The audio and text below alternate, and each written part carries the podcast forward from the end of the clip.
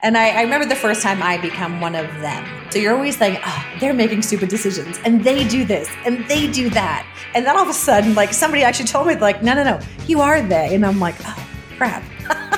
like, I didn't even realize. And so as you're becoming more of them, then you just need to realize that the dynamic of those friendships is inevitably going to change.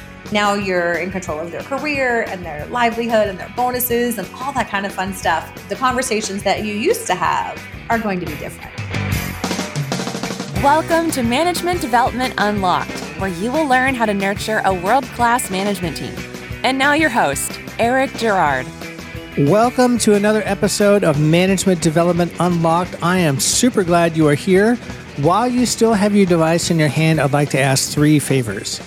First, please subscribe to the show. Second, please share the show with just one other person.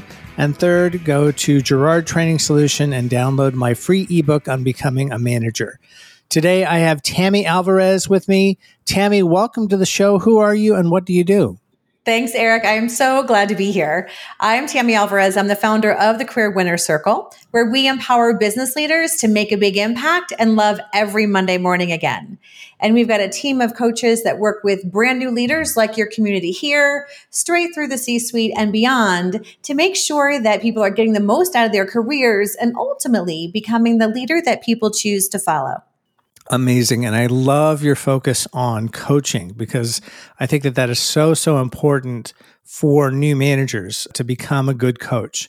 And you don't you don't have to be you know, like a master coach, but I think learning how to ask coach like questions and be curious about what's going on for the other person rather than prescriptive is super important. Yeah. And I think making that transition from being an individual contributor to leading a team, it's a big period in people's careers, right? I think that's one of the biggest ones. And then moving to manager of managers is another big, you know, mindset shift and, and how you show up and play. Yep. So yeah, absolutely agree. Yeah, absolutely. And today you are joining us from Mexico City, right? I am. Yes, we I'm I'm probably one of the oldest digital nomads out there, right? But we decided to leave the states about 5 years ago. I cashed out of Wall Street. I was an executive on Wall Street for decades and moved to a tropical island off the coast of Belize, where we scuba dive in the morning, work the rest of the day. And uh, we had done that for about five years. But as a New Yorker, I was ready for something bigger again. So about a few weeks ago, we decided to make a move, and now we are in Mexico City. Amazing. And my listeners know that I am a scuba instructor. I'm an open water scuba instructor. I did not know that. Yes. We're going to have to share some dive stories off air. Oh, well, I think there'll be some time. So we'll be able to do that. So, yeah, I would love to to to go down to Belize and, and dive one day. Oh, yeah, diving is amazing. I mean, it's one of the best dive destinations. It, it's the second largest reef system outside of Australia, mm-hmm. and it's called the Mesoamerican Reef. And it goes from, you know, the Yucatan and Peninsula, Peninsula all the way down to Honduras. And it's just an amazing, amazing place to dive. Oh, I was excited. The very last dive I did before we moved, we actually saw a manta ray, like a 16 foot manta ray. And they're not indigenous to there, but they commute through on their way to the Yucatan mm-hmm. because their plankton bloom is there. So the whale sharks and, and all the manta rays are, are heading to Cancun basically for spring break. So we saw one on its way so it was really cool.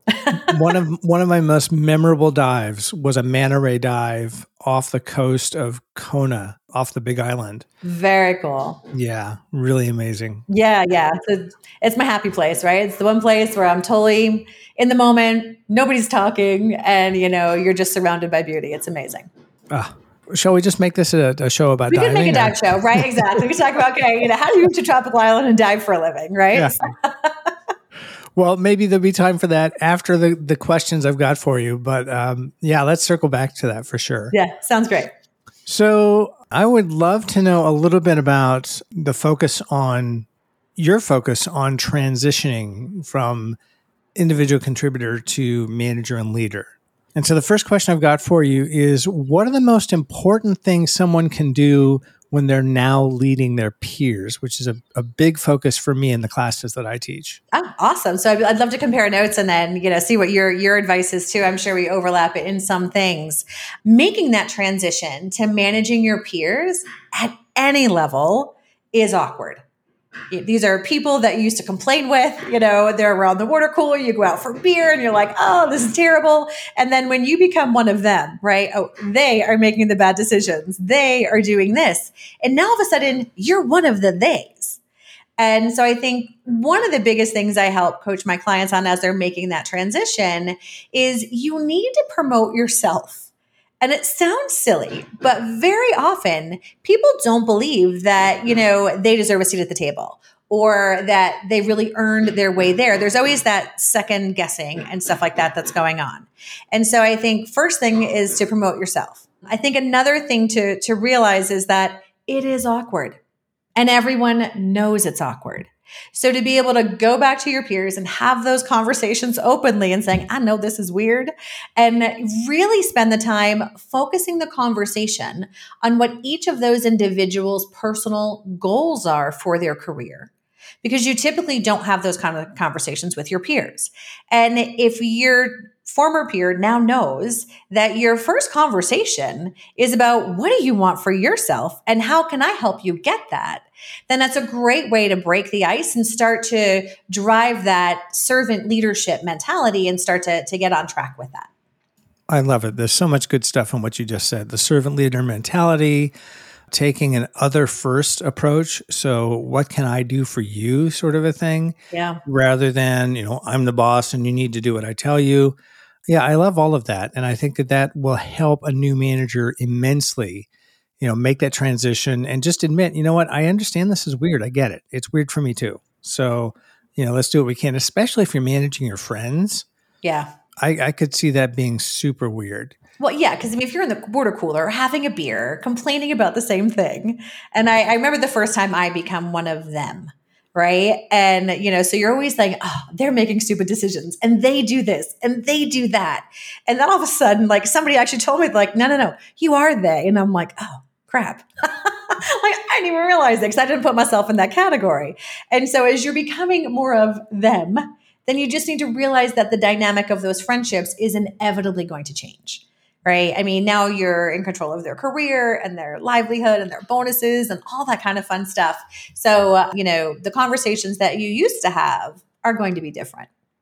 Yeah, absolutely. And I think one of the, the big things that I talk about is empathy. And I think that that having empathy as a new manager toward the people who you were peers with, I think is you know important to understand, you know what? Wait a minute. Eric was one of us and now he's one of them okay, what what does that do to my what relationship with Eric? Yeah. yeah. So yeah. having empathy, you know, I get it. I realize that this is uncomfortable and awkward, and I'm here to do what I can. To, yeah. To well, and and I think it's also getting real with your expectations. Typically, those who get promoted have a higher expectation of themselves than anyone can ever have, right? So they're driving themselves harder, they're more critical on themselves, those types of things. And you get promoted on Friday, and all of a sudden on Monday, you're expected to know all the answers, or at least you think you are, right? And all of a sudden, you're supposed to have all this wisdom bestowed on you that you didn't have two days ago because your title has changed. And to have that humility to say, I am no smarter than I was two days ago, but I have a different role. We all have a role to play. And let's figure out how we do this together collectively to win as a team. That's a much better approach to smoothing over the awkwardness of managing than trying to show up like you know more than everyone knows you do. yep, absolutely. Totally agree. As my friend Jimmy Burrows says, we are in alignment. I am so aligned. Yeah, so, yeah, yeah, absolutely. Yeah. All right. Talk to me a little bit about the typical mistakes people make in this transition. There are two mistakes I see happen most often. One is that new leaders don't proactively solicit feedback you almost don't want to know what people think because you're still trying to figure things out. But those leaders that do, whether they used to be a peer or not, you know, you want to make sure that you are checking in and not only giving people the permission, but giving your team the obligation to give you that feedback. Because when you do that, you grow faster. And again, you're a new manager everyone knows you're a new manager. So you're not fooling anyone. So the more you're like, how's this working? You know, what can I do better? What do you need from me to help you move faster and be more effective? Those are things that are not only going to engender you to your team, but they're also going to help you grow faster as a leader. The second thing I see not only new managers, but too many managers make a mistake on is they're afraid to hire people on their team that they view as smarter than them because it's a threat. When the reality is, the smarter your team is, the less hard you have to work and the faster you get promoted again. And so when you understand what your strengths are and play to them, you understand what the things you're not good at are and build other people in your team to be able to support you in those things. You've got a winning combination. And those are the biggest two mistakes I see new managers making. Yeah, and I've I've seen that happen play out in, in my own experience. And I've done that as well, where I decided to hang on to everything yeah. and not share, and that didn't go well. And then when I started Girard Training Solutions, I thought, you know what, I can do all this. I can I can take care of the books and I can run the website and I can facilitate and do the instructional design and do the graphic design and got overwhelmed immediately. Mm-hmm. And luckily was able to pivot really quickly and say, okay, I'm bringing in people smarter than me. I'm bringing in Sandra. I'm bringing in Diana. I'm going to hire an accountant because some of those mistakes are expensive. I had, Especially I spent, when it's your own money. Yeah, it's my own money, and I spent a lot of it correcting my mistakes. Oh yeah. So yeah. it was it was cheaper in the long run to hire other people who know this stuff better than me, and it's to the point now where it's like, okay, I trust you, I trust your judgment. You advise me. Yeah. You tell me. You tell me what to do. I mean, fortunately, I'd gone through. I think, especially as a first time manager, because you can still do the work, and when you can still do the work, you have that desire, craving, habit to lean in and do it instead of showing the people who maybe aren't as good as you on how to do that. I mean, throughout my career, the biggest teams I ever managed was around 2,000 people in 32 countries. So people were doing work all over the world that I had no idea what they were doing.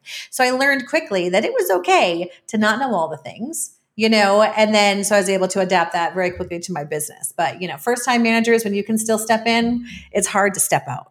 It is, especially when you're rewarded for being the doer. Yeah. You're rewarded for having domain expertise. Totally. And when you have to let that go, there's some grieving that happens. Yeah. And and you because you haven't honed in, you're really good at what you do. Now you stepped into a new role and you kind of suck a little bit at the new role because you've never done it before. Mm-hmm. So where are you going to spend your time? the stuff that makes you feel good and smart, mm-hmm, mm-hmm. or the things that are hard and makes you feel like a knucklehead, right? It's just human nature that you're going to go back to what you know and love, which is why, you know, mentorship, coaching, all of those things are critical in that first manager step to make sure that you've got the support that you need to, to make the changes that are going to benefit you and the team. Yeah. So building that network is super important. Surrounding Absolutely. yourself with with people who speak speak plainly to you and, and yes. let you know what's working and what's not. That's right. And and I like the the use of the word knucklehead. I haven't used that one enough in my life, so I think I'm going to add that. I used to be surrounded by them. That's why I finally left corporate, right? So. Uh. oh, I are one. I am a serious knucklehead. So yeah, yeah, yeah, I have my moments as well, for sure. Well, share some of your experiences when this happened to you. Yeah, as a new manager, and pretty much anything in life, right? I've made all the mistakes you can possibly make, which is what helps you be a good coach too, because you can share those experiences and that way your clients get to make new mistakes and not the same ones that you made. You know, I think that the biggest mistakes that I made is I am, I had imposter syndrome like crazy. I was typically the youngest woman at the leadership table most often the only female and felt like I was always, you know, punching over my weight in terms of when I got those roles. I'm like, I don't know who I fooled, but I guess I, I like never felt like I belonged there. So early in my career, fake it till you make it became very, very much, you know, my mindset. You know, so in, in that mindset, like I just could not get out of promoting myself, which is one of the biggest rules I start with. One of the other things that I really struggled with is as a new manager, you've got to be able to make decisions on who your top talent is and who are your B and C players. And as a manager in general, as a human being in general, you tend to want to help the underdogs. And so you spend all this time with your, you know, average performers trying to get a C player to a B player. When if you do it right, you'll give them the support that they need, but you are going to spend your extra time with your A players because they will help you be more successful. It will help them be more successful and you'll drive better results. So I spent a lot of time trying to get the bad news bears to, you know, get to at least a, a moderate level of performance. And that hurt the whole team right? You know, because your top performers look at that and they're like, why you spend so much time with that person? Like, what about me? So I think those were some of the biggest mistakes that I made as a new leader. Yeah, and I I've heard that repeatedly that that you really want to invest in your A players. Yeah. And not ignore your B and C players No. because they may just need the right kind of support Yes. to to move up to the next level. Again, empathy. You know, there there could be Mhm. something going on that you might be able to help with. And check in because not Mhm. everybody wants to be an A player. Mhm.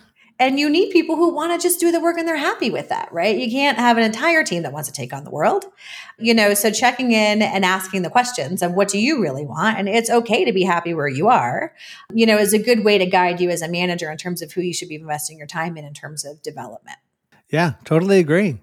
Well, do you have a product or a service you would like to plug? As it turns out, I do. Are you surprised?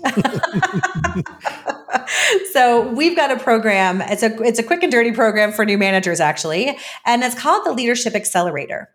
And what it does is you you take a leadership assessment, and even if you've taken a hundred before, this one is different. You want to take this one, and we spend ninety minutes in an executive briefing, understand how your unique leadership style helps you show up and how you show up in six critical leadership categories in terms of you know creating your strategy and your vision and your execution you know being able to mentor people and inspire and all of those things. And then what we do is we identify what are your strengths and you pick one of those or a few of those and you play to your strengths because that's how you're going to continue to thrive. And then we identify what your weaknesses are and you learn how to mitigate those weaknesses so they don't become your achilles heel because if you're not good at it by now you're probably not going to be so build strategies to effectively you know mitigate that and so we're offering a $200 discount on the leadership accelerator for the listeners of your audience today All right, awesome. And toward the end of the show, I will make sure that folks know how to get a hold of you so that they can they can take advantage of that. great awesome All right. Tammy, how can people find you? Okay, so you can find me on LinkedIn. So hit me up at Tammy Alvarez or through Career Winner Circle company page. Or you can also find me on our website at careerwinnercircle.com. Just click on the talk to a coach and then our team will help you find me. All right. Well, thank you so much, Tammy. It's been a real pleasure talking to you. I really enjoyed it. You too, and worth all the stops and starts. So thanks for the invite. I appreciate it. Yeah, absolutely. Well, thanks for listening. Please subscribe, comment, share, and connect with me on LinkedIn. We'll catch you on the next one. Bye bye. Thank you for listening to this episode of Management Development Unlocked. Want more? Get a ton of insider tips and tools at girardtrainingsolutions.com.